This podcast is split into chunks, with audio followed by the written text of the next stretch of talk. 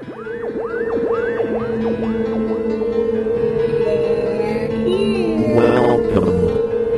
to Spooky South Coast. Look, I know the supernatural is something that isn't supposed to happen, but it does happen.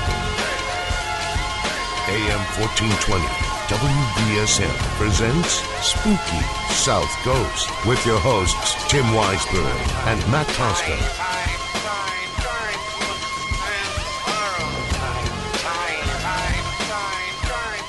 Good evening and welcome to Spooky South Coast. Tim Weisberg here, along with, I can say it now this week, Moniz.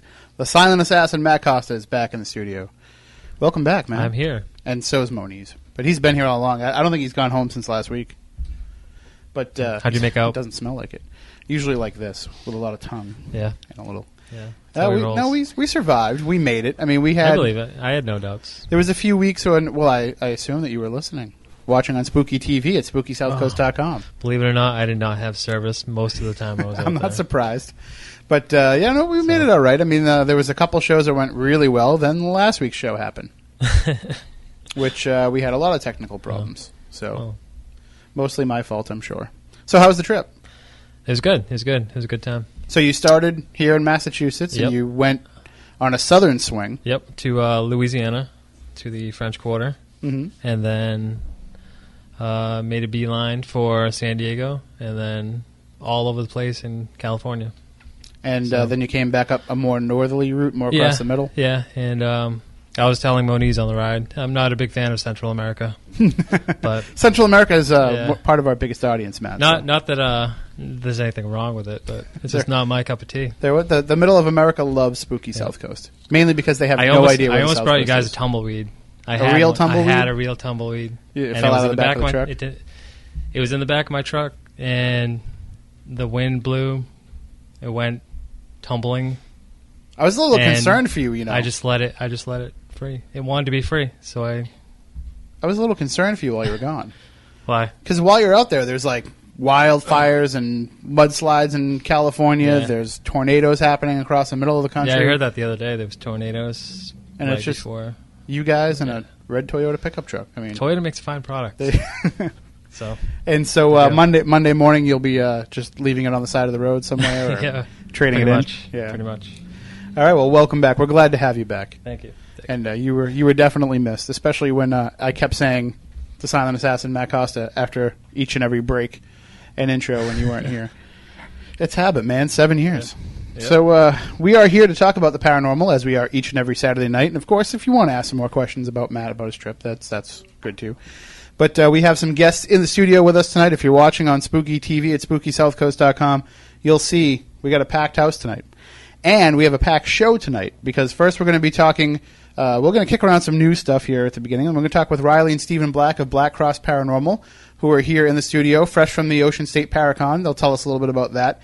And we're going to talk with them about their investigations and especially their investigations into Slater Mill, which next Saturday night, myself and Matt Moniz will not be here because we'll be at our graveyard shift event from Legend Trips. And Matt Koss will be holding down the fort with Chris Balzano. And uh, their guest will be Derek Gunn. Hey, you know who else I think is coming on next week too, Matt Costa? What's up? One of the captains from Wicked Tuna. What's up? Oh, that's right. You don't have TV, and you've been gone for like a month. Yeah. It's a new show on Nat Geo, Oh yeah. the National Geographic Channel. Yeah, it's about some uh, some New England fishermen who go out and catch big tuna, and big tuna are big money. I didn't realize. You know, they can go out there and hook a thirty thousand dollar tuna, and Really? so- yeah, it's amazing. So one of the captains is probably going to be joining us here on the program, so you and Chris will have the chance to talk to him. Excellent. Do me a favor, ask him if he'll take us out sometime, Okay. Because I'd like to go out there and see it. I want to see a tuna in its natural environment instead of in a can. Yeah. And I do have one question that you have to ask for him. Okay. Ask him if, all politics aside, does dolphin just taste better? I have to know. All right, somewhere, uh, somewhere, Vegan Mel is uh, cursing my name. It's gonna be a lot of angry emails. If she's at Slater Mill next week, I'm dead. But uh, everybody's going to be at Slater Mill next week. Spooky Crew, Jeff Belanger. Uh, we have uh, Keith and Carl Johnson are going to be there. Uh, psychic medium Pam Patalano, spirit medium Tiffany Rice, Andrew Lake of Greenville Paranormal Research, and our special guest that we announced over the course of the past week, Amy Bruni from Ghost Hunters, will be stopping by the event as well. So if you haven't gotten your tickets yet, just go to legendtrips.com or spookysouthcoast.com too, and you can purchase your tickets. There's only a few left. So uh, you definitely want to get those. And we're going to be doing a live taping of 30 odd minutes. So the oddball crew will be there. And it, it helps that, you know, three quarters of the show is already going to be in attendance. And the other quarter doesn't live that far away. So we'll do that as well. But uh, that is next week. We'll, we'll maybe try to call in and check in during the program as well. If you'll have us, Matt. Yes, definitely. That'll be a chance to get like you know four or five weeks of missing the show off your chest. Yeah. You'll you'll own the airwaves. All right. Well, before we get into everything, let's talk a little bit of some of the, the weird things that happened over the course of the week. You get the uh, the week in weird music Oh, it's ready? been so long. I'm not ready. All right. We can go without it. Don't worry about it. Here's here's here's a very interesting story that uh, I'm sure came across your uh, plate this week. Moniz organizers of the London Olympics approached the Who's manager to inquire about having Keith Moon play in an Olympics event, despite the drummer being dead for nearly 34 years. I emailed back saying Keith now resides in Golders Green crematorium, having lived up to the Who's anthemic line. I hope I die before I get old, the band's longtime manager, Bill Curbishley, told The Times. If they have a round table, some glasses, and candles, we might contact him. So, so might we. Yeah, Mike Markowitz is here to try the death sauce. Oh, we forgot to mention the death sauce challenge. Let me just throw that out there in the middle here. We Oh are actually having tonight live here in the studio, we have Jason Morey of South Coast Coneys, and uh, he brought the death sauce, the legendary death sauce from South Coast Coneys, down here to the studio. So you can come down here and sample this if you're brave enough. Just come on down to the studios at 22 Sconticut God. Neck Road in Fairhaven. Knock on the window, and we will send out some death sauce to you. And uh, we're actually going to try it ourselves uh, coming up in just a little bit as well. Hold your nose. I heard if you hold your nose and taste it, it That's won't burn as much. Cheating. Yeah. Nope, we're I'm taking a it straight on. I'm a wimp. We're taking the burn straight on.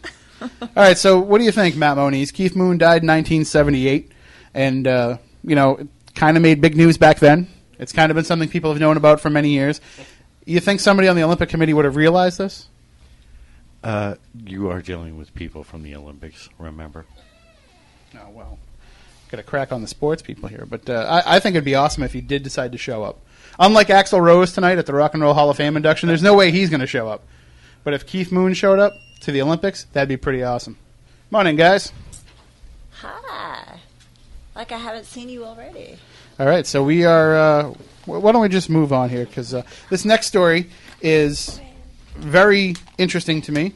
To to anybody that follows the paranormal, there's actually a couple in New Jersey, Tom's River, New Jersey, who uh, moved into a house, and they didn't stay very long before paranormal activity started happening. They actually want to get out of their lease now. They want their deposit back. Uh, so there's there are actually a couple of different New Jersey groups that have uh, been working with them to investigate the haunting. We're actually trying to get a hold of some of these groups and seeing if we can get them to come on the show.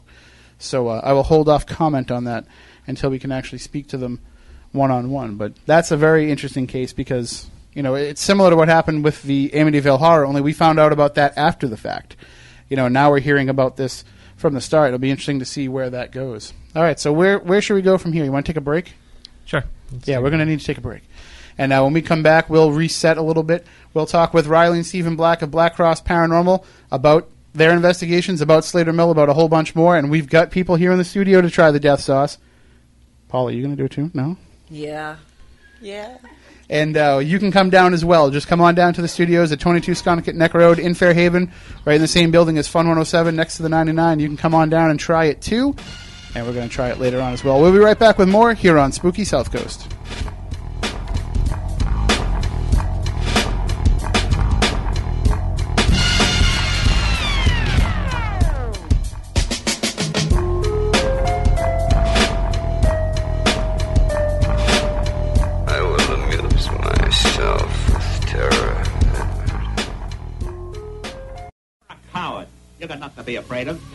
Step aside, I'll show you. Turn on all your lights, lock the doors, and pull down the shades. Spooky South Coast is back. Oh my! Oh, woe is me! All right, welcome back to Spooky South Coast. Tim Weisberg here. I don't think that guy's here for the Death Sauce Challenge. No, I think he would die if he had some of that death sauce challenge. Welcome back to Spooky South Coast. Tim Weisberg here, along with the silent assassin Matt Costa, science advisor Matt Moniz, and a whole room full of cool people. And you can come on down, 22 Sconticut Neck Road in Fairhaven, knock on the window. We'll send the Death Sauce out to you Jason Morey's here from South Coast Coneys. We'll talk to him a little bit later on about the place and about some of the things that they offer. But we're big fans of it, and uh, but we have yet to try the death sauce. But we're going to do it on the air because, darn it, we are committed. And uh, if you notice, Oh, the gallon, committed. half a gallon of milk. I brought and I got whole milk, so it'll be especially cooling. All right, still cold. amateurs Cups in the break room. from the peanut gallery. and uh, we'll have to send somebody out for some white bread, maybe too. Ice cubes. Well, we're not white bread enough. yeah, just start licking the white bread. All right, so we'll do that a little bit later on. Uh, but before that, we're going to talk with Ryleigh and Stephen Black of Black Cross Paranormal. Hi. We've we've uh, had the chance to hang out with them on a couple of occasions. Uh, last time we saw you, it was on Spirit Connections, Yeah, yeah. which airs on Spooky TV, and that was a great time. Yeah, that was a fun time hanging out with Tiffany Rice and you guys in Carlston Woods. And we, Yeah, we tend to uh, we tend to when we're there, kind of take over her show for her. Oh yeah, yeah, yeah. I like the new background she has. That's pretty cool.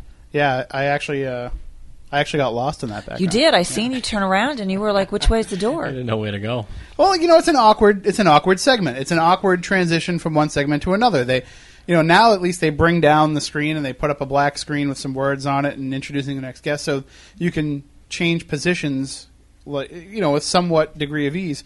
But that was the first night they ever did that and they didn't have that plan in place. So it was kind of like, okay, well when you're done, just get up and walk away. And I was like, well, how am I going to know when I'm done? And where am I going? And how am I going to walk away? I'm, you know, I'm wearing this microphone, which way to go? so they're going to hear everything I'm doing. So It's like, "Where's the bathroom? I can't find it." throwing throwing a little throwing a little comedy always works.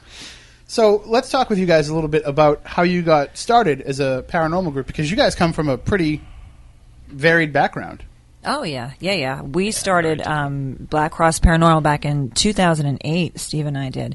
Um, we really didn't come into uh, light until actually last year when we just started catching all this amazing evidence, and we met so many interesting people at uh, the conventions and whatnot that we just hit this full force, and, and now we are here doing this radio show with you fine folks. Yeah, we didn't have a website or anything. No, until we didn't. last Everything year, that we- and then we're like, okay, let's go public with this stuff, and Yeah, 'cause everything we we kind of just we did did it for own. fun, and you know, in the background. Well, that's the important thing So- too. I mean, so many groups that are out there today, you know, they've got their website and they've got their you know demo reel, their sizzle reel, and they've got their you know they're already in talks for a pilot before they've even gone out for their first investigation. Yeah. So the fact that you guys were out there in the field doing the work before you even brought it to people's attention i- is good, and it's a good chance to make sure that you know you've gotten your feet wet enough. Did you feel like by the time that you did bring the stuff public that not only did you have this great evidence, but that you were kind of ready as investigators to step forward? Um, well, you know, when you have experiences growing up as a child, you kind of get used to like hearing things that go bump in the night and seeing things that you really can't explain. And uh, in my mother's household, it was all Russian Orthodox, so it's black and white, heaven, hell, no gray in between. So you really couldn't talk to them about that stuff because they tell you to pray, it's a devil, it's a demon, whatever, say your prayers. Um, I really didn't start checking out books from the library until the late 80s, mid 90s, and I started to read. And I did my homework and I read, and I, I just got so much book experience that when I finally got out there in the field to do my first investigation, my first EVP that I caught, I swear to God, I, I just almost fell to my knees because I never thought I would hear anything like that. You, you read about it like constantly, you see it on TV, but until you actually experience it and catch one for yourself, it just it blows the door off of everything. And when you realize it's making that connection with you. Yeah. It's one thing to hear somebody else's EVPs, but when you hear it and it was meant for your ears, it, Yeah. it kind of changes everything. Even hearing some of the stuff we catch today, though, still your jaw just drops. It's like, oh my god, did you hear, listen to this? You know what I mean? And you pass the head headset around, and it's just unbelievable. Some of the stuff that comes across. Is it frustrating though when you hear it and other people can't because maybe sometimes the message is just for you? Oh, he laughs now, but see, the reason why uh, he's laughing is because uh, every time I do EVPs, and I do them from the time I get up to the time I go to bed, it's nonstop, nonstop work. And I, I keep passing him the headset to hear this, listen to this, and he's like, "I can't hear this. I can't hear this anymore. I can't hear it." So I I send it. she- I send it to our friend Michael Markowitz, who's in the back behind me here, and he's EVP specialist. So if he can't understand it, then I just toss it because if hey, can't go against God over here, you know. You have to have to send him the raw file. And sometimes that sometimes that can be the case though. When you do a lot of this work, as I'm sure Mike can attest, you can become fine tuned to it. Uh, as with his case, and sometimes you can go the other way, where after a while you've heard so much of it, it just all becomes garbled noise. Yeah, yeah, it is. It, it does do that a lot. You know, That's what sometimes happens to me. I, I just can't even hear it. Sometimes I'm like, no, it just sounds too machine-like, or you know what I mean? There's too much noise, and yeah. yeah, it- it- just pass it back, coming. and I shake my head. Well, So- it's like it, like any kind of musician. When you play music, you know, you, you hear it for the first time, then you give it up and, and, and walk away for twenty minutes, and you come back and you play it again, and then you hear something totally different. You know, that's what you got to do when you do your EVPs. You you you go over them and you you make sure that they're what you think they are, then walk away for a while and come back and listen to them again. And if you hear the same thing that you did the first time around, then you know you caught something. If it's like making you second guess, then it's not worth playing because if they can't, the people, the public can't understand what you're playing, then no sense of putting it out there. It's wasted time. And speaking of uh, speaking of musicians, Stephen, that you you come from a musical background, and so maybe that's I played a part. You were a drummer, so maybe you know all that banging array for all those years. Yeah, might I'm have- probably partially deaf. No. No, he is deaf. what? only when your wife talks, though. That's what's amazing about It's it. We- selective hearing. you know, if we're watching a game or if we're you know watching a movie, we can hear everything fine. But when our wife start talking, it's like, oh, I'm sorry, my hearing. I think it has something to do with the pitch of the voice. I don't know. Might be. Yeah, because a lot of EVPs that come over recordings, uh, for me, I find out that they're they're more like a whisper, like a whispery type, and you try to amplify it, and sometimes you over amplify it, and then it just sounds like, Yeah, it gets distorted. And then you know, then the ones that have the really deep bass tones to them, and you try to to equalize them and make them a little bit higher to be more understandable, and you know, you just mess it all up, and that's when you send it to Mike. Mike, Sure. And for those who are listening who might not be familiar with what we're talking about with electronic voice phenomena, it is what we believe to be the recorded voice of spirits. It's it's an anomaly in a recording uh, that was not heard aloud when the recording happened that shows up later on upon playback, and it's a it's a science to some degree, and it's intuition to some degree. I mean, no matter how much you study it, no matter how much you break it all down, no matter how much you study the acoustics, like Mike does. I mean, he knows so he knows more about sound than the people that put together this radio station. But then a lot of it too is also the feel. It's also the you were there, you were experiencing it, and you know what it was that they were trying to convey to you. Now we we love talking about him when he's outside of the room. yeah, hi guys. So now, Ryleigh, you were saying that you had experiences when you were younger. Yeah, I did. Um, my grandmother's house. excuse me, I'm losing my voice. It's been a long day. Um, my grandmother's house in northeastern Pennsylvania was an old farmhouse built in the late 1800s, and they didn't have uh, money to bury the family members or the close family members that had passed away. So what they would do is have the viewings inside the house, up against a wall, like a lot of families did back then and um, later later on, as years passed, uh, the room that had all the viewings in it became a bedroom, which later on in the '70s became my bedroom. So I heard all crazy stuff like you wouldn't believe. Um, people walking back and forth, up and down the stairs. You know, people talking, and everybody in the house is asleep. It's, you know, you go them through the house trying to find whatever it's it's, you know, making that noise, and you and you have no idea. And as a child back in the 70s, you don't think of playing a tape recorder and catching something, you Sure, know. yeah. You know what I mean? It's like you just what you know, in my mother's family, you pray. That's what they did. So that's what I did. And you know, like when the EVPs first started coming out and and the tapes were being made, um, you know, that's when everybody started getting ideas of how to do this and and what to do. So, um, you know, as the mid '90s started to come around, I really, really, like I said, did my homework on it. I got book smart when it came to it. And and at the time, that was really the only way to do it. Yeah, yeah. Now, Stephen, what about yourself? Did you have experiences when you were growing up? I didn't have any um, paranormal experiences when I was a kid. Uh, it wasn't until I was well into my adult years when I had my first experience. Um, but my first experience was very dramatic. It was a, a full body manifestation. Wow. Um, and it happened. I was uh, I was in my aunt's basement. Uh, the house is well over 100 years old, um, built by shipbuilders, and uh, I was running uh, running on a treadmill. And I just finished a three mile run, and um, I shut the treadmill off and turned around, and there was this full apparition right behind the treadmill. I almost fell down. I was like just totally in shock, and I'm looking at it. It was kind of reddish in color, uh, but I could I could see through it, and it darted into the wall and just disappeared. And the wall was all like stone. It was all stone because that's how they built the houses back then. Um, and I s- stayed down there for a minute or two, just questioning myself, questioning what I saw. I was like, you know, did this just happen? I, I, I felt nervous. Um, you know, I'm, I'm, I'm like looking around, and I went upstairs. I went up to the second floor, talked to my aunt, and I'm like, I just saw something downstairs, and I described everything I saw, and I said, I'm not going crazy. Am I going crazy? And she starts laughing at me. And I'm like, what? What's so funny? She goes, oh, you met the captain. and, um, and I'm like, what are you talking about? And she goes, yeah, we didn't tell any of the kids uh, because we didn't want to make them nervous or, you know, scared or anything like that. So, um, I mean, it was just a, a validation of what I did see.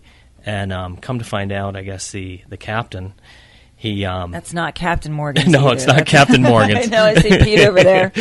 um, I guess he kind of uh, tormented one of my uncles. Not, I mean, he, he'd scare the crap out of him all the time. Um, my uncle had a bedroom that was right above that area of the basement, um, and he grew up there, and he used to just scare him all the time.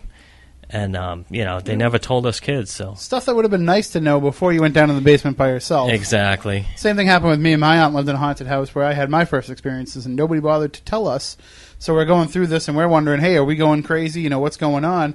And then years later, we all start talking about it. And it's like, oh, hey, thanks. Yeah, You know, would have been nice to know. It's not just me. So now, uh, before we run out of time here in the first hour, uh, we were mentioning how you've investigated Slater Mill a number of times now. Oh right? yeah, Absolutely. yeah, over at least twenty times in the, in the Place first is year. fantastic. Yeah, well, when you live three miles away from the place, it's like your playground, pretty much. Sure. You know, and it's a chance to keep going back, like as we do with Lizzie Borden, to keep going back, keep documenting the activity, and to follow patterns over time. Right. You know what the amazing thing about that is that you never catch the same piece of evidence twice. You know, it, it's just it's different every time. Every time we go there, and on a different day, different month. It's it's like you get different voices. You can either can catch the spirits of the children, or you can catch what we call the wise guys, and these guys are not so nice. They're actually um, pretty ornery and, and nasty, and they like Vulgar to swear a and they- lot. yeah. they like to make So it depends cracks. on the dy- dynamics. Yeah, we actually we do tests. We do like certain things to see what would happen if we put this into the equation, um, and see if it would change the dynamics of, of the spirits that, that actually you know still are there. And um, we were catching the wise guys uh, for a long time, um, the foul language, the the cursing, you know, all that, and then we believe it or not, bring our 13 year old son Ryan, who is a uh, investigated, who's a junior investigator, who's been ready and, and doing this for the last four years. So, so this is not anything new to him. Um, he comes into the picture, and now we have nothing but children following us around, saying our names. Wow. Yeah, just just wanting to be around us. We even uh, went down a flight of stairs, and the EVPs had stopped, and we come back up the stairs, and we catch one of a child saying, "Oh, there you are." So it's it's like Now I- they're expecting you. They're waiting for you to come back. Yeah, it's a Yeah. new dynamic. Just just bringing him into the equation, it changed the whole dynamics of the EVPs that we're catching. So That's right. And some of them that uh, hopefully we get to play tonight for everyone that's listening out there um, are for when uh, one of them is when Ryan was with us, our 13 year old son, and the rest. All these are from Slater Mill, mind you, that we're going to play tonight. But there are different parts of Slater that you can actually capture these on. So we'll get to that uh, a little bit later on. Yeah, I think we're going to play them probably in the, the bottom half hour of the next hour. So a little bit later on in the program, we'll play those for you to hear. So be ready if you're listening at home and you're listening on the radio. If you're listening on Spooky TV at SpookySouthCoast.com, plug in some headphones. Uh, you'll be able to hear them even better. We'll play those coming up uh, later on in the program. But you mentioned these wise guys that you encounter there, and that they are a little foul mouthed and they do seem a little bit more aggressive. But do you feel like they're anything negative, or are they just kind of maybe, you know, the guys who were working there and who are now there in the afterlife? Well, you know, uh, a lot of people say that they've been uh, slapped or, or scratched or pinched or whatever, and I've I've actually had everything happen to me there except for you know getting the scratches. I've been slapped across the face, you know, but that's you know Stephen, I. did you apologize after? Oh, you mean by the ghost. yeah, by by by spirit, and you know it wasn't one of those, whoosh, you know, and your head goes flapping back. Yeah, it's, nothing like that. She just feels like a almost like a, a, a heat signature Yeah, on her like the cheek. side of like your face is all of a sudden. you know, but no scratch marks or nothing. That, But it felt like it was, like, Yeah, like it was like a a slap or more like kind of like a caress. no, like something slapped you. Like when somebody slaps you in the face, does it feel like a caress? Well, no, because I do. I have heard stories from people when it that happens. there are some male entities in the place that do tend to get a little grabby and a little feely with the females. I have been, I have been grabbed, I've been slapped, I've been pinched, I, I've been everything but scratched. So that yet I'm waiting for. Which you know, last night actually we did six hours of Slater and um, celebrity guest tour there. Uh, we did two tours, one at seven, one at ten. And at the end of the seven o'clock one, I literally got sick and had to leave the Sylvanus Brown house because I was physically ill. And I was doing some provocation with Carl and the wheel well at the Wilkinson Mill. Carl And- asked her to do some provocation. yeah, because I do it real good. she can open her mouth when she wants to. so I think it kind of, uh, yeah, it kind of um, showed me who's boss.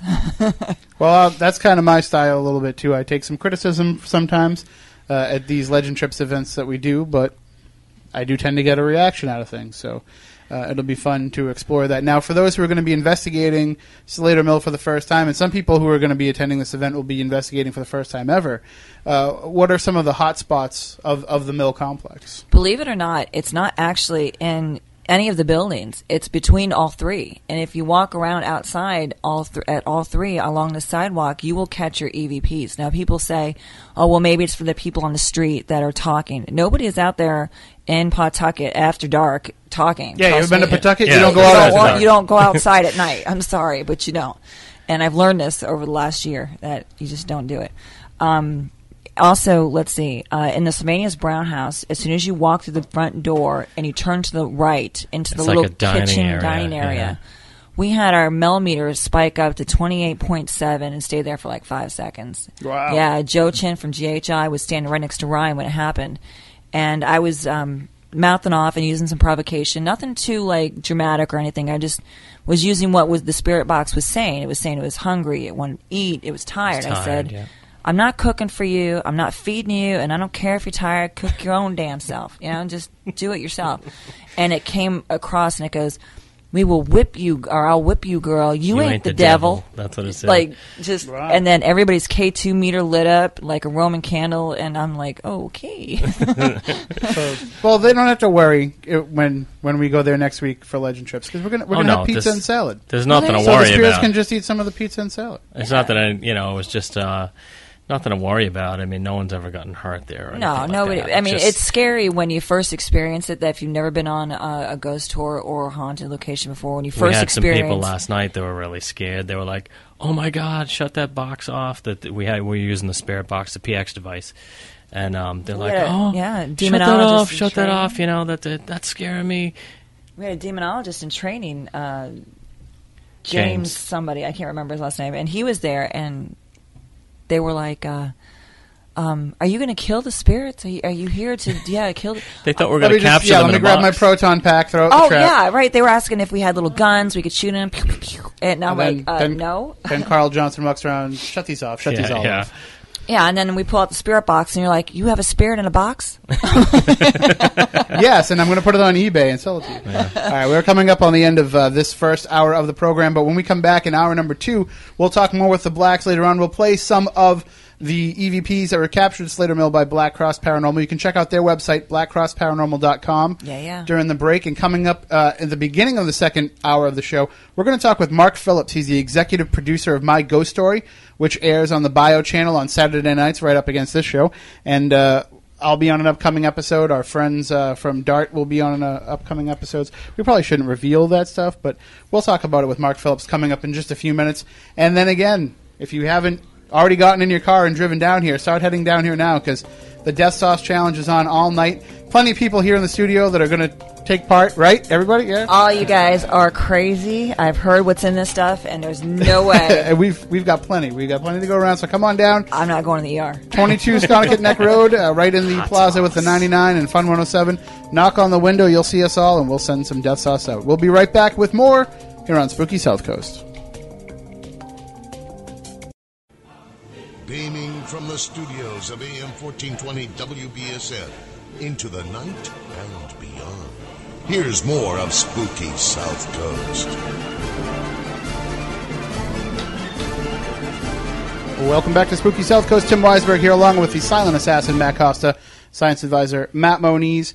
Uh, we are here to talk about the paranormal as we are each and every Saturday night. Also broadcasting on Spooky TV at SpookySouthCoast.com. And joining us on the line right now, we have our guest Mark Phillips. He is the executive producer of My Ghost Story, which airs on the Bio channel. The new season starts next Saturday, April 21st. Mark, thanks for joining us. How are you? Thanks for having me. I appreciate it. Oh, we're glad to have you, and, and thank you for, for putting on a show that gives a, a very honest and, and open portrayal of people and their paranormal experiences. Well, thank you. Uh, you know, I have a great suggestion for your audience every Saturday night. Watch watch uh, my ghost story at ten, and then listen to your show at eleven. That works We'll, out great. We'll, we'll just warm them up for you. You know. What I'm and you know, we've actually had a lot of people who have been in contact with us uh, over the years that I think would make great uh, guests for your show. So I'll be sure to pass them on to the producers. Yeah, please do that. Please do that. Now, how did the idea of putting this show together? This is what the the third or fourth season now. Uh, we're we're we just started shooting season three, but season two was extended, so we've we've churned out quite a lot of episodes. And how did the idea come about originally to to put on this program and in this manner? Um, well, A and E had contacted me because they'd seen a cop show that I did, and they wanted to know if there was something that I was interested in doing. And I said, "Well, I, you know, I really wanted to do a a reality uh, paranormal show that um, that uh, uh, ha- had real evidence in it." And um, they said, "Well, let, let's take a look at some of the evidence." So I gathered a bunch together and I sent it off to them. And I originally had called it Hauntings Revealed and they looked at it and they initially passed and then called me a few months later and said hey you know what uh, we're going to change our mind this is really cool we want to call it my ghost story and as soon as they said that i thought these guys are really savvy because they, really know how to brand their channel Mm-hmm. because it's just you know it, that's that's so bio my ghost story so i put together a special and it did very well they gave me a second special that did even better and then they ordered a series and they just keep on ordering and uh, as of um, next Saturday, it's going to be running every Saturday night through to the end of the year. Wow. In fact, it's on right. It's on right now. I was going to say I noticed, uh, and there's there's a marathon happening next Saturday night in advance of the season premiere, right? That's correct. Yeah, yeah. So for anybody who's missed some episodes, it's a great chance to catch up. And I know I, I get to see it on demand because you know I'm here in the studio when it's on, so I either DVR it or I watch it on demand. And Right, right. it, now you said that you wanted to put something together with the paranormal. Was there a reason why you wanted to get into paranormal aspect of, of reality television? Is it because Well, I'll share. I'll, I'll share something with you. Which I haven't shared this publicly, but I was the co-executive producer of the of Ghost Hunters for the first two episodes, Oh, okay. and I was fired. Oh, Sorry to hear that. Although things seem to have worked out, but Uh, it was the um, last what we call work for hire show that I, I, I, I ever had to do. I now only produce programming that um, that my company produces, and um, I found it a fascinating arena. I was um, somewhat responsible for inventing how that show worked, and I, you know, kind of put it aside for a while. Did a whole bunch of other shows, and then came back to it. I've always been interested in in the arena. There was a guy by the name of Peter James. You know who Peter James was? oh yes, yep. Uh, Peter James approached me a number of years ago. He's, he's since passed away, and he took me on a a tour, a private tour of the of into the bowels of the Queen Mary, parked out here in uh, in Long Beach, and it was absolutely fascinating. It was just fascinating, and I've been I've been kind of hooked on the uh, on the material ever since then. I can't say that I'm a huge believer. I can't say that I'm a I, you know, I, I'm not saying that I'm a skeptic. I, I, I, I uh, what we do is we put people's stories on, and we we take them. We vet. Obviously, we, we vet the evidence quite closely, and we let people tell their stories. And um, you know, so many people have had these experiences. It's kind of hard to it's kind of hard to sweep it under the rug, you know. Absolutely, and, and and being a television producer, you can tell that with the paranormal arena, there is. Uh, there is that natural sense of drama because it is so unknown to people. They're already apprehensive about it. They're already having these feelings about it. Yeah, except that um, seventy percent of Americans believe that there is something else going on out there. Mm-hmm. 70 percent of the population believe in the paranormal. So um, that's why these shows are so popular. I was just approached by Discovery to try to do one for them.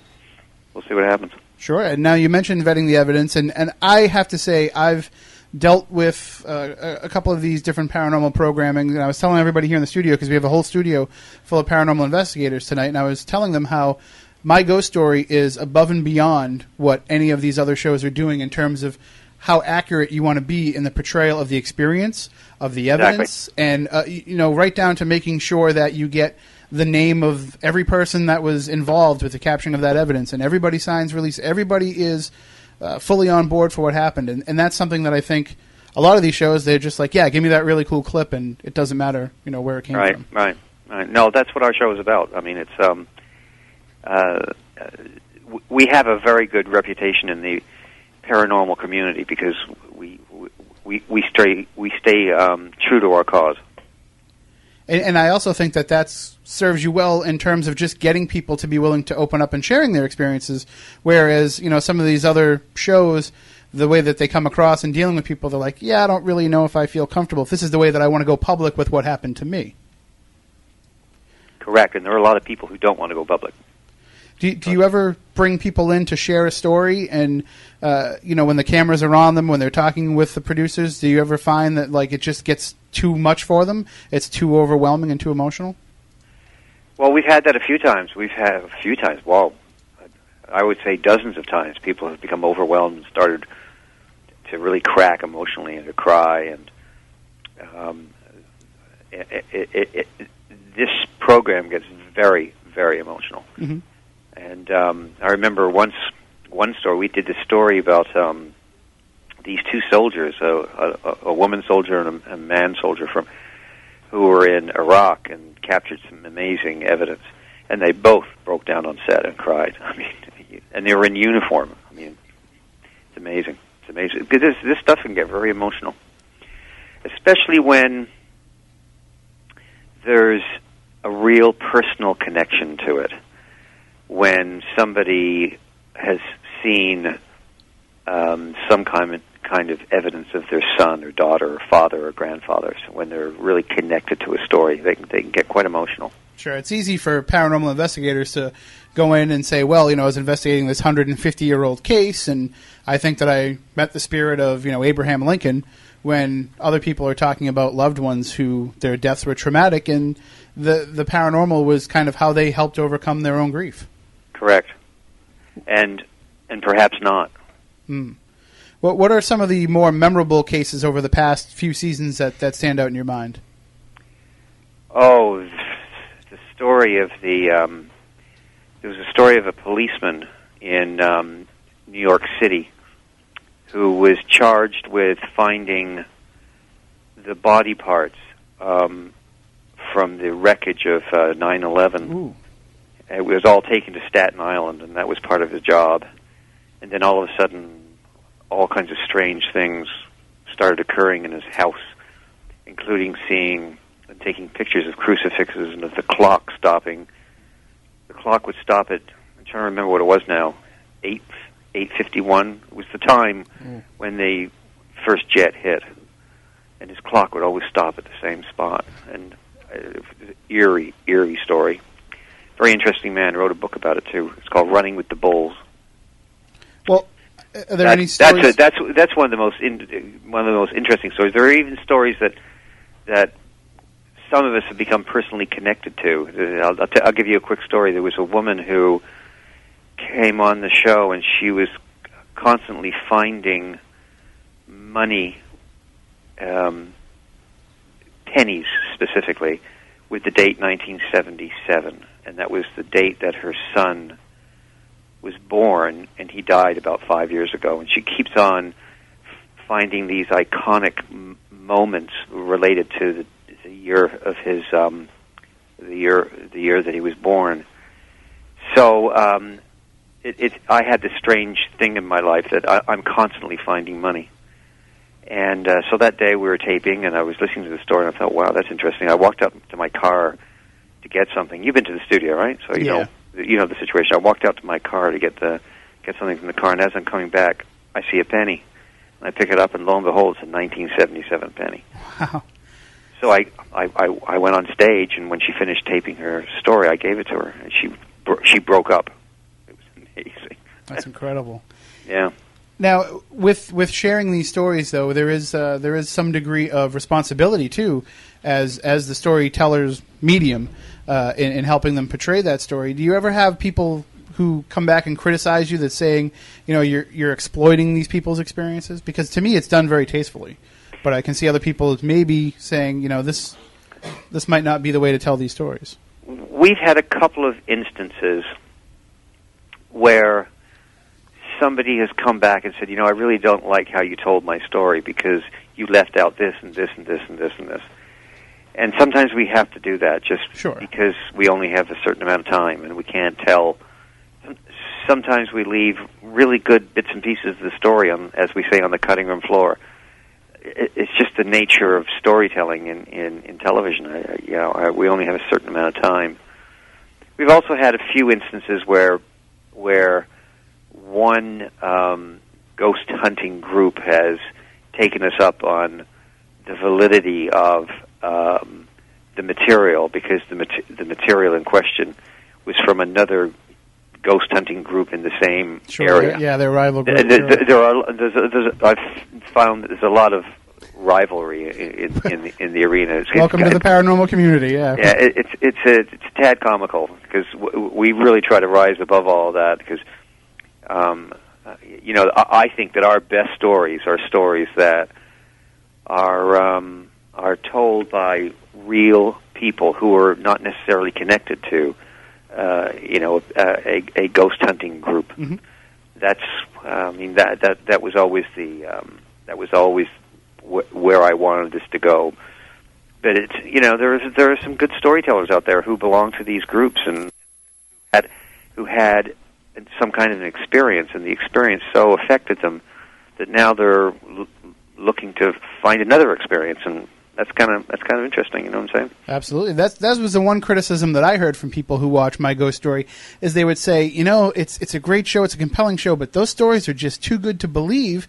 They have to be fictionalized in some degree. But I can tell you firsthand from going through the process, uh, there's no way. I mean, they- these people are telling the true, honest to God stories of what happened to them, the way that it happened to them. Exactly. Well, we um, we also vet quite um, thoroughly in the casting, and you've been through it, so you know. You know, we have people either use Skype or their own flip cams and send us their story. We're you know we're always we're, we're looking for the people who can who have a good story, who have good evidence, and are good at telling the story.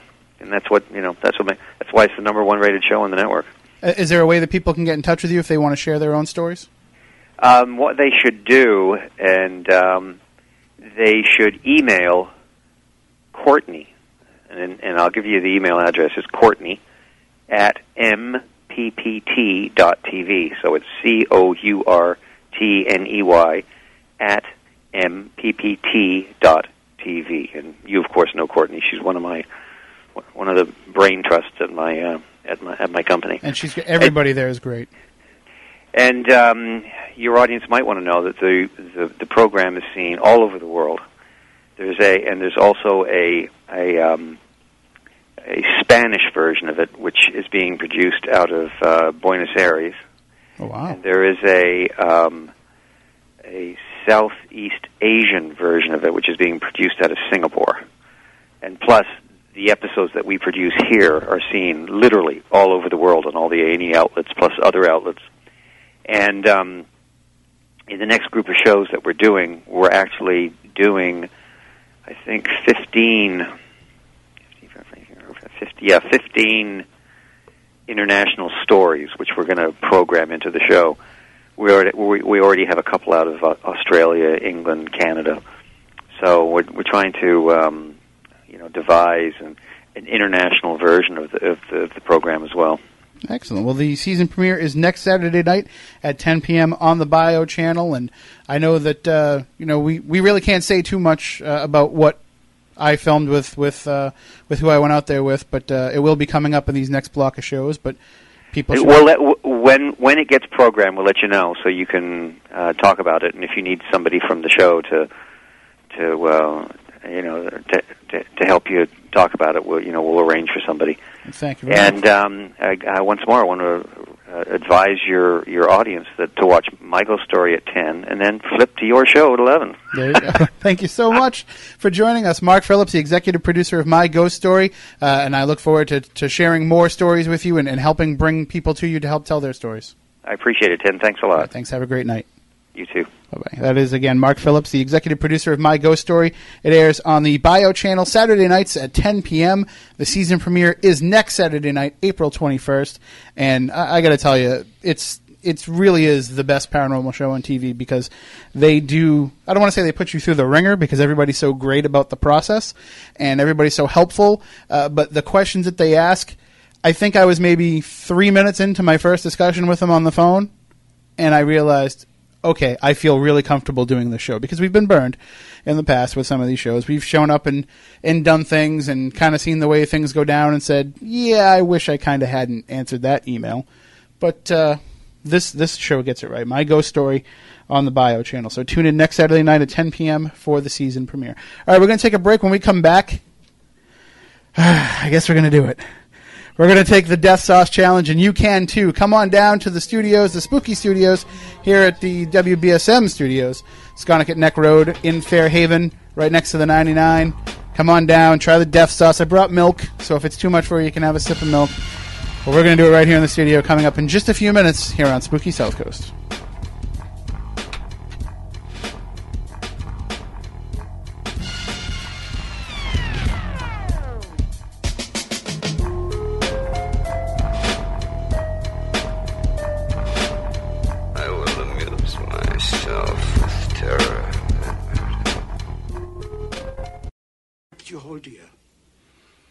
We have entered the realm of the supernatural. Turn on all your lights, lock the doors, and pull down the shades. Spooky South Coast is back. All right, welcome back to Spooky South Coast. Famous last words. Tim Weisberg here, along with the silent assassin Matt Costa and science advisor Matt Moniz. And we have joining us here in the studio Jason Morey of South Coast Coneys. You've heard us talk about the place on the air uh, for many weeks now. It's a great place. Uh, why don't you tell everybody where you're located? Hey Tim, thanks for having me. Oh, glad to have you. Um, in, actually in Middleborough, off Route 28 in uh, Middleborough, across St. Plaza, and the same plaza as Hannaford's. That's a Coney Island hot dog place. Um, you know, we have other stuff too. We have Italian sausage, meatballs.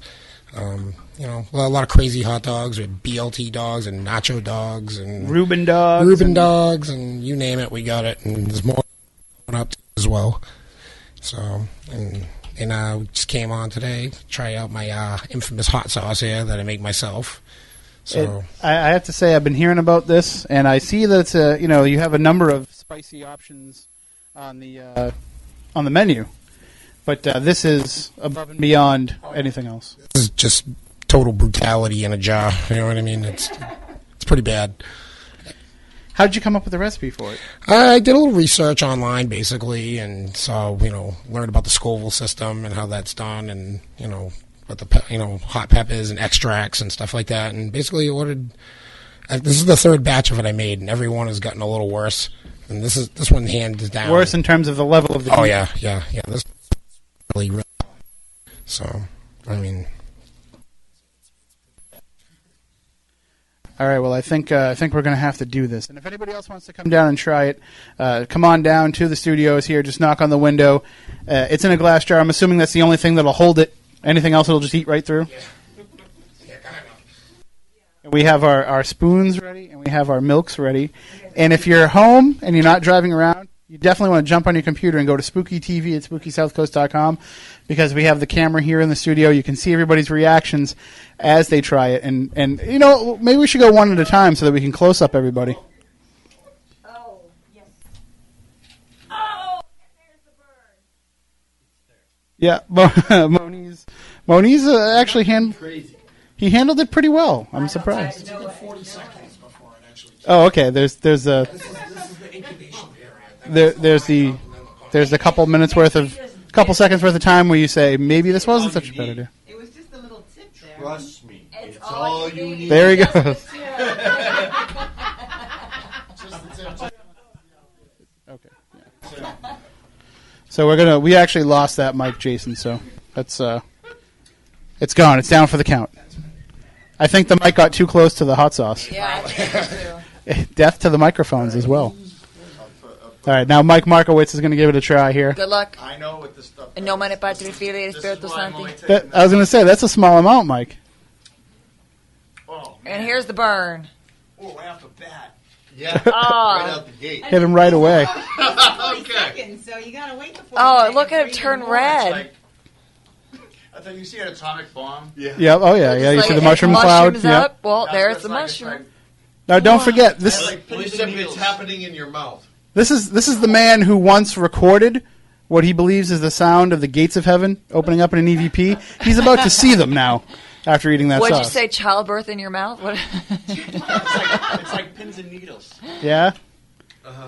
and you just used the.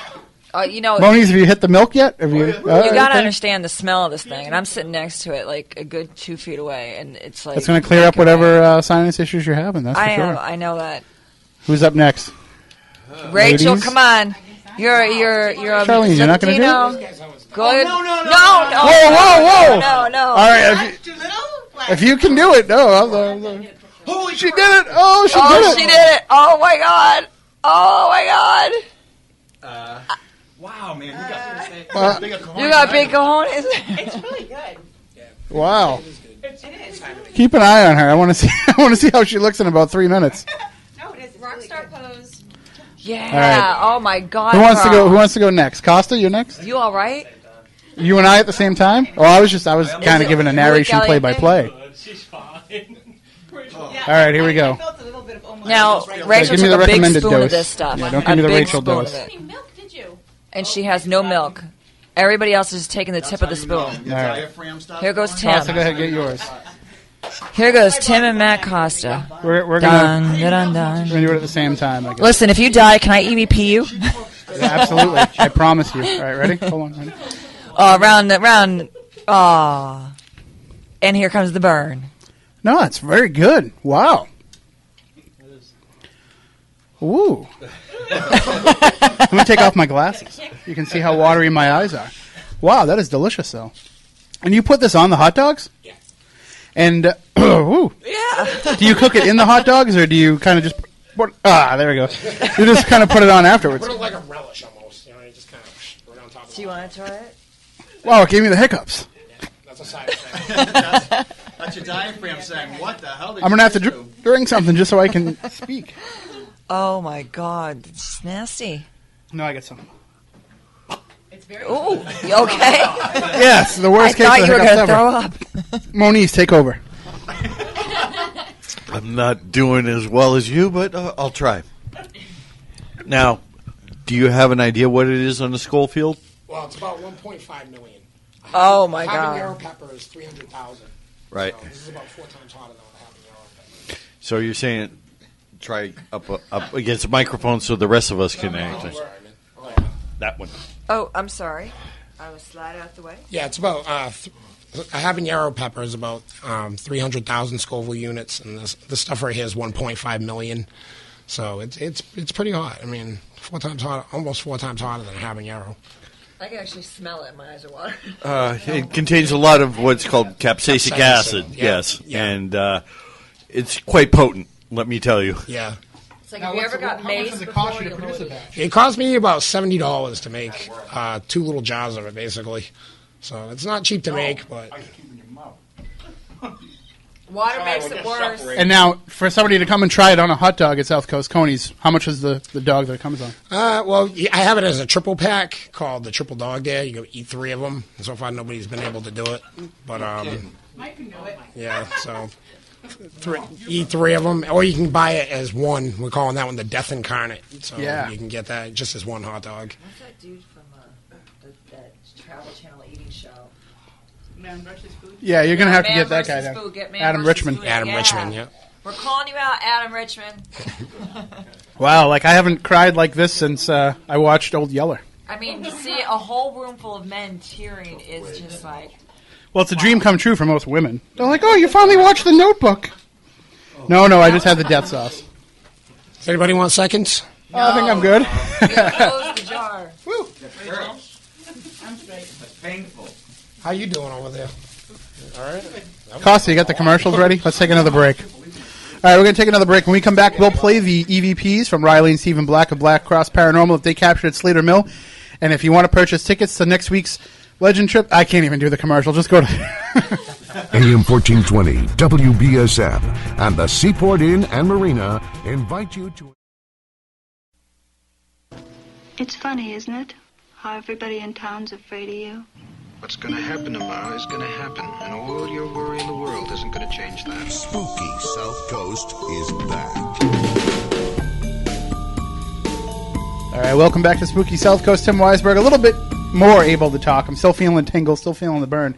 But uh, we just tried the Death Sauce Challenge from South Coast Coneys in Middleborough, and if you didn't get the chance to come down check it out, if you're listening to this on podcast or if you're watching it on YouTube later on, check the place out. It's in the uh, the Hannaford's Plaza there, and it's you can grab a gallon of milk. you can grab. Uh, you've probably got some extra hot dog buns people can uh, use to soak up the spice afterwards. Go see Jay at South Coast Coneys. Highly recommended. And I, I guess some of our listeners, our loyal listeners, have been coming by. I, I heard Chris was there yesterday, and uh, I don't think she's going to try the death sauce, but maybe you can talk her into it. and uh, we'll see where we can do there. But uh, definitely go check it out and try some of the stuff down there. And the new thing is the the nacho potato wedges. That's a new menu item. So I'm looking forward to coming by someday and trying some of those. And uh, the the ones with the chorizo are just phenomenal. The chorizo cheesy tots, is that it? Yeah, you got to go and try those. Those are those are a must have. Did you try those when you went, Costa? Oh, I did. Yeah, those are a must have. And uh, Moniz, have you been there yet? No, you and I will have to go for some lunch someday. Just we we won't have the death sauce. I hope not. Uh, yeah, that mic's still broken. I, I, yeah, we legitimately melted that microphone. We had it too close to the sauce, and it melted. Sorry about that, Frank. All right. Well, we are still here with Ryleigh and Stephen Black of Black Cross Paranormal. Uh, luckily, they didn't try the death sauce. We were smart. They're still able to speak, and so they can share with us some more of their experiences uh, investigating uh, not only Slater Mill but some other cases as well. We we actually have some EVPs to play from your investigations. Yeah, yeah. Into Slater Mill, so let's do that because that'll give us a chance to play some audio and have Ryleigh and Stephen talk about it a whole bunch of times while I continue to slurp copious amounts of milk down my throat. All right, so why don't we play the first one here? And uh, now, let me just ask you, how many times have you been there? And We've been there um, about twenty times Wow. a year. Yeah, we we actually love that place. We're three miles away, so we frequent there a lot. Um, Carl and Keith Johnson are the best. They really, Sure, truly yeah. are, and they love to take the time out and talk about the history of the place, set aside from all the experiences that everybody's having. You know, at Slater Mill. So, you know, you have to learn the history of the place before you can do an, an investigation there. And um, if you do your background checks and, and your homework on it, and you go there for, uh, you know, the graveyard shift, um, you're going to actually be able to interact uh, kind of in a way and, see if you can get a response. Um, now, there are a lot of residual hauntings there. There's a lot of intelligent uh, spirits that will answer you back. So, um, if you know the history, use it definitely as trigger object. You'll you will get a response. I promise. now, so these EVPs have they been collected over the course of numerous investigations, or are they all from one particular night? Um, some of From them. different ones. There- There's uh, a couple from a single investigation.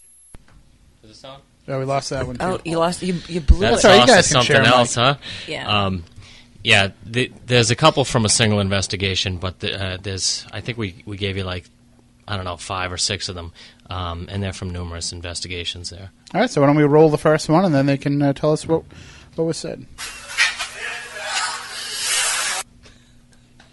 Did you hear that? Were you able to catch that one? Oh, is that the swearing one? Yeah.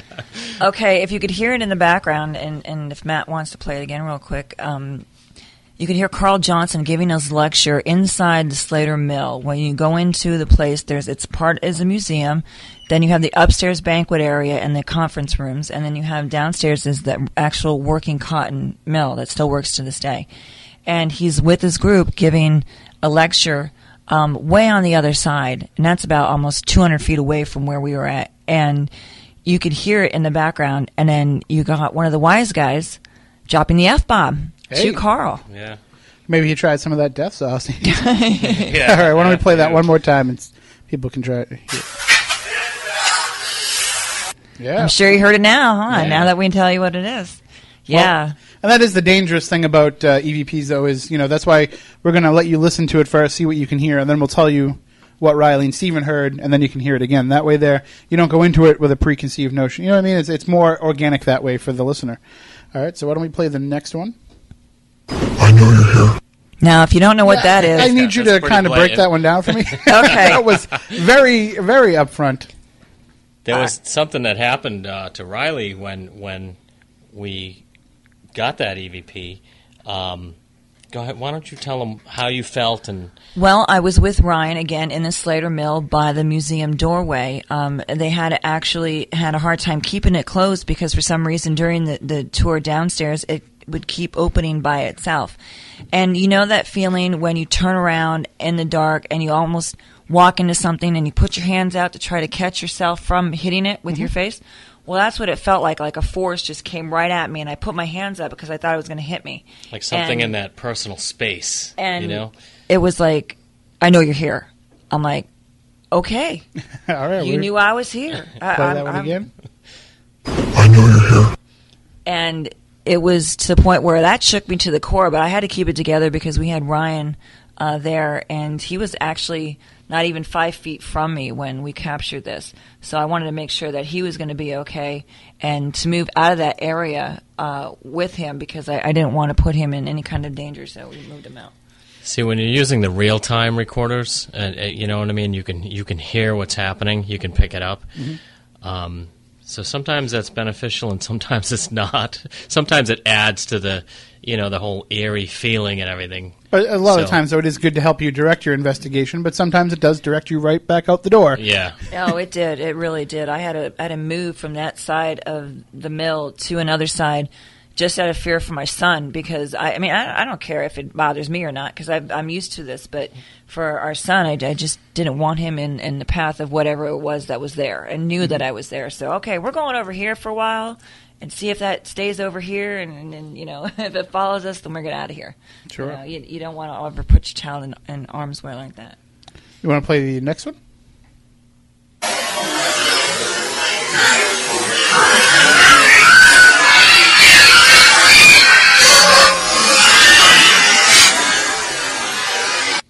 Okay, that one. That was the one I was able to hear pretty clearly on my regular computer speakers. That one is actually bouncing around Blog Talk Radio all over the internet right now. Um, that is a five second clip, not even. Within that uh, five second clip, it was four EVPs that ran all at once. And uh, the most prominent one that came out was a child screaming for its mother in such a horrific way that anybody who's a parent or who isn't, but I mean, you could actually feel it. And p- people who are parents can actually, I think, feel it more. Yeah, the first time I heard it, I was like devastated. You know, it just like goes right through you. Very heart wrenching. It's definitely it's a residual. It's not an intelligent. Um, I actually sent it over to Mike Markowitz to make sure that I was hearing what I was hearing, and he, he called me up on the phone. He's like, "What are you doing? I don't want to hear this. This is this is this is just bad, bad." Because you just want to like reach your arms out and embrace that child and protect it from And whatever. there's nothing you can do. You know. No, so that one that one was pretty pretty bad. But Pretty yeah, you could you could actually hear in that EVP a dog barking, a child almost singing in the beginning to screaming in the middle for its mother, then a horrific scream toward the end. Yeah, it's it's like so much all in one little clip. You want to hit that one again, Matt?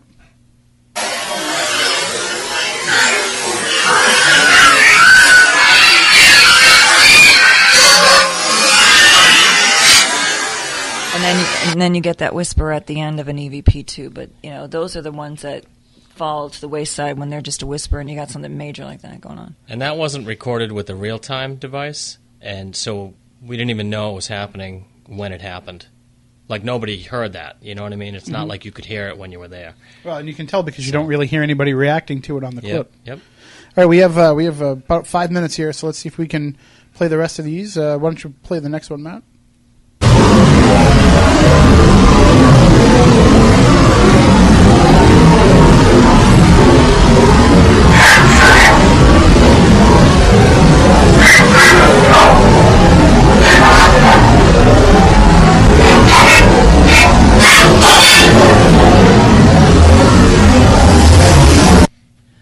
Wow.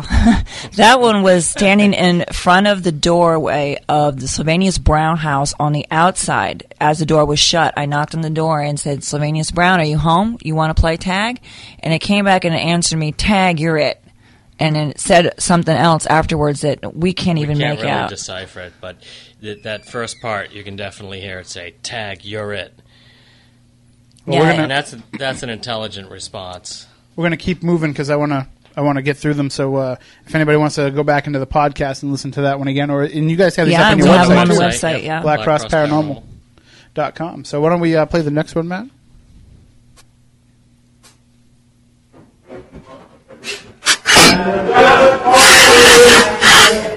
Oh, another.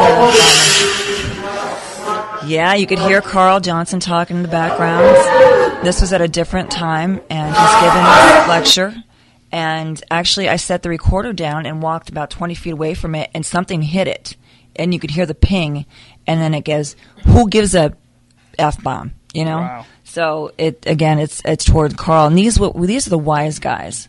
These are the definitely the wise Who the heck guys. cares? Who? No, it says who gives a, you know. Oh, that's right. Yeah, Yeah. that's then- that one. Sorry, we got so many. of No, them. I understand. The wise guys are terrible over there. They, they foul mouth. Well, we're we're looking forward to talking with them next week. Uh, we got one more to play.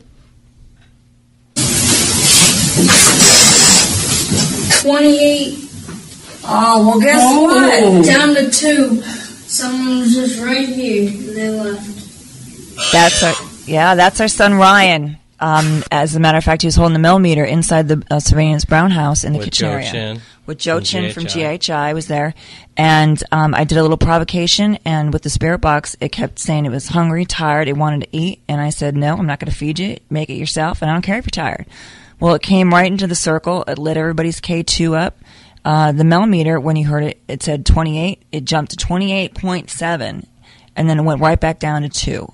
So, whatever it was, it came into our circle and uh, it said, I'll whip you, girl. You ain't the devil. And you could hear the you ain't the devil in such a deep, dark tone to it, you know, like you ain't the devil. And that's right at the beginning. Yeah. So I, women didn't talk like that back in the 1700s. They didn't. They they mind what their husband told them to do, and they didn't give no lip. So you give a little lip back to the people who are they're still there, and get They you don't on- wanna hear They're not, They they're not used. it. Yeah, they're not used to that. Yeah. All right. Well, thank you for playing those clips. And again, if anybody wants to go back and listen to them again, you can do so either on our podcast or you can go to blackcrossparanormal.com. That's where you can reach Ryleigh and Stephen to find out more about their work uh, and to see some of their cases. And uh, of course, you can also see them at a variety of different events around. You guys were at the Ocean State Paracon today. Yes, we were. What's coming up next on the docket for you Okay, guys? we got the uh, British Beer Company in Walpole, Mass. We're going to be hunting with uh, Mike Markowitz from uh, Bay State Paranormal and, Donna Pete and Donna Stagman from Para Hunters. And our team as well, and we're going to be doing two live radio shows during the investigation, so you got to come and check that out. Wow. Um, it's, it's never been investigated before. yeah, either, but so. there's a lot of I can't go. Yeah, well, you know, you'll hear it. I've been You'll- banned from the British Beer Company. Oh, no. in It's a Walpole. long story. Oh, we got to hear about The that whole sometime. chain. You go home now. And then No. we have we have uh, um, South South Coast Psychic Fair on Saturday. Yeah, Uh, coming up this yeah. Saturday from 11 to 7 at the Seaport Inn right here in Fairhaven. Admission is only $9 if you buy your tickets online, $10 on the day of the show. And uh, like Black Cross Paranormal will be there, and I know most of the people in this room are going to be there. Yeah. And uh, I'll be there. I'll be hosting it again as I did last time. And uh, there's going to be uh, John Brightman, Keith and Car- uh, Keith and Sandra Johnson. Uh, let's see who else. Brian Hanwa is going to be there. uh, Shannon Sylvia. It's just a, a huge slate of uh, special guests and all kinds of paranormal groups. And of course, there's also people who sell things uh, related to the field, so you can go and check some of that stuff out. Oh, it's really cool. It definitely, and it's 11 to 8 or 11 to 7. There's two different times listed on the website. I have to ask Steve exactly which ones it is. But I know that uh, all the lectures are happening earlier in the day, and then at 7 o'clock, they're going to be showing the Rocky Horror Picture Show. Oh, right on. I haven't done the time warp dance since I was in my late teens. You're gonna have to bring the bring bring the props, and I don't know if you if you'll be able to throw stuff there, but Oh, yeah. I don't see why not. Come dressed up, and everybody has a great time. It's a great event, so come on and check that out next Saturday morning, uh, starting at 11 a.m. at the Seaport Inn and Marina here in Fairhaven. The website is scparanormalfair.com. That's fair with an e, scparanormalfair.com. And then after that, Legend Trips event, uh, the Slater Mill Graveyard Shift at Slater Mill event is happening next Saturday night from 6 p.m. till 2 a.m. Tickets are $99 to come out and investigate one of the most notorious haunts in Rhode Island. The Spooky Crew, Jeff Belanger, Keith and Carl Johnson, Amy Bruni from Ghost Hunters, Andrew Lake. Uh, we're going to have Pam Patalano there and Tiffany Rice giving readings uh, for those who want to purchase them. We're going to be taping a live episode of 30 odd minutes, dinner, and just hours of investigation. It's going to be a phenomenal time. Uh, if you've ever been to any of our Legend Trips events, you know that it's all about making sure that you have a great experience. We can't guarantee you a ghostly experience, but we can guarantee you a great time. And so we will do that next Saturday night. Just go to spookysouthcoast.com or legendtrips.com in order to purchase your tickets. And then stay tuned to legendtrips.com because we'll be announcing our next event coming up shortly. We have uh, another one happening this August at a very familiar spot in Fall River. That's uh, always a very limited uh, limited amount of tickets sold, so you want to pay attention for that so you don't miss your chance. And we're working on some other stuff as well, some really cool ideas that we've been bouncing around, and we should have those announced a little bit later on this year. So next week we won't be here, obviously. Myself and Matt Moniz. Matt Costa will be here manning the ship, and uh, he'll have Chris Balzano along. Our content director will be co-hosting. Their guest will be Derek Gunn, uh, who is just a fascinating speaker talking about New England legends and lore. He'll be here talking with Chris and Matt, and then perhaps also one of the captains from Wicked Tuna, the new show on Nat Geo, as well. So it's going to be a fabulous show next week. I'm sorry I'm going to miss it. I'm going to have to try to listen on my phone. So until next week, for Matt Costa, for Matt Moniz, for Chris Balzano, I'm Tim Weisberg. We want you all to stay spectacular.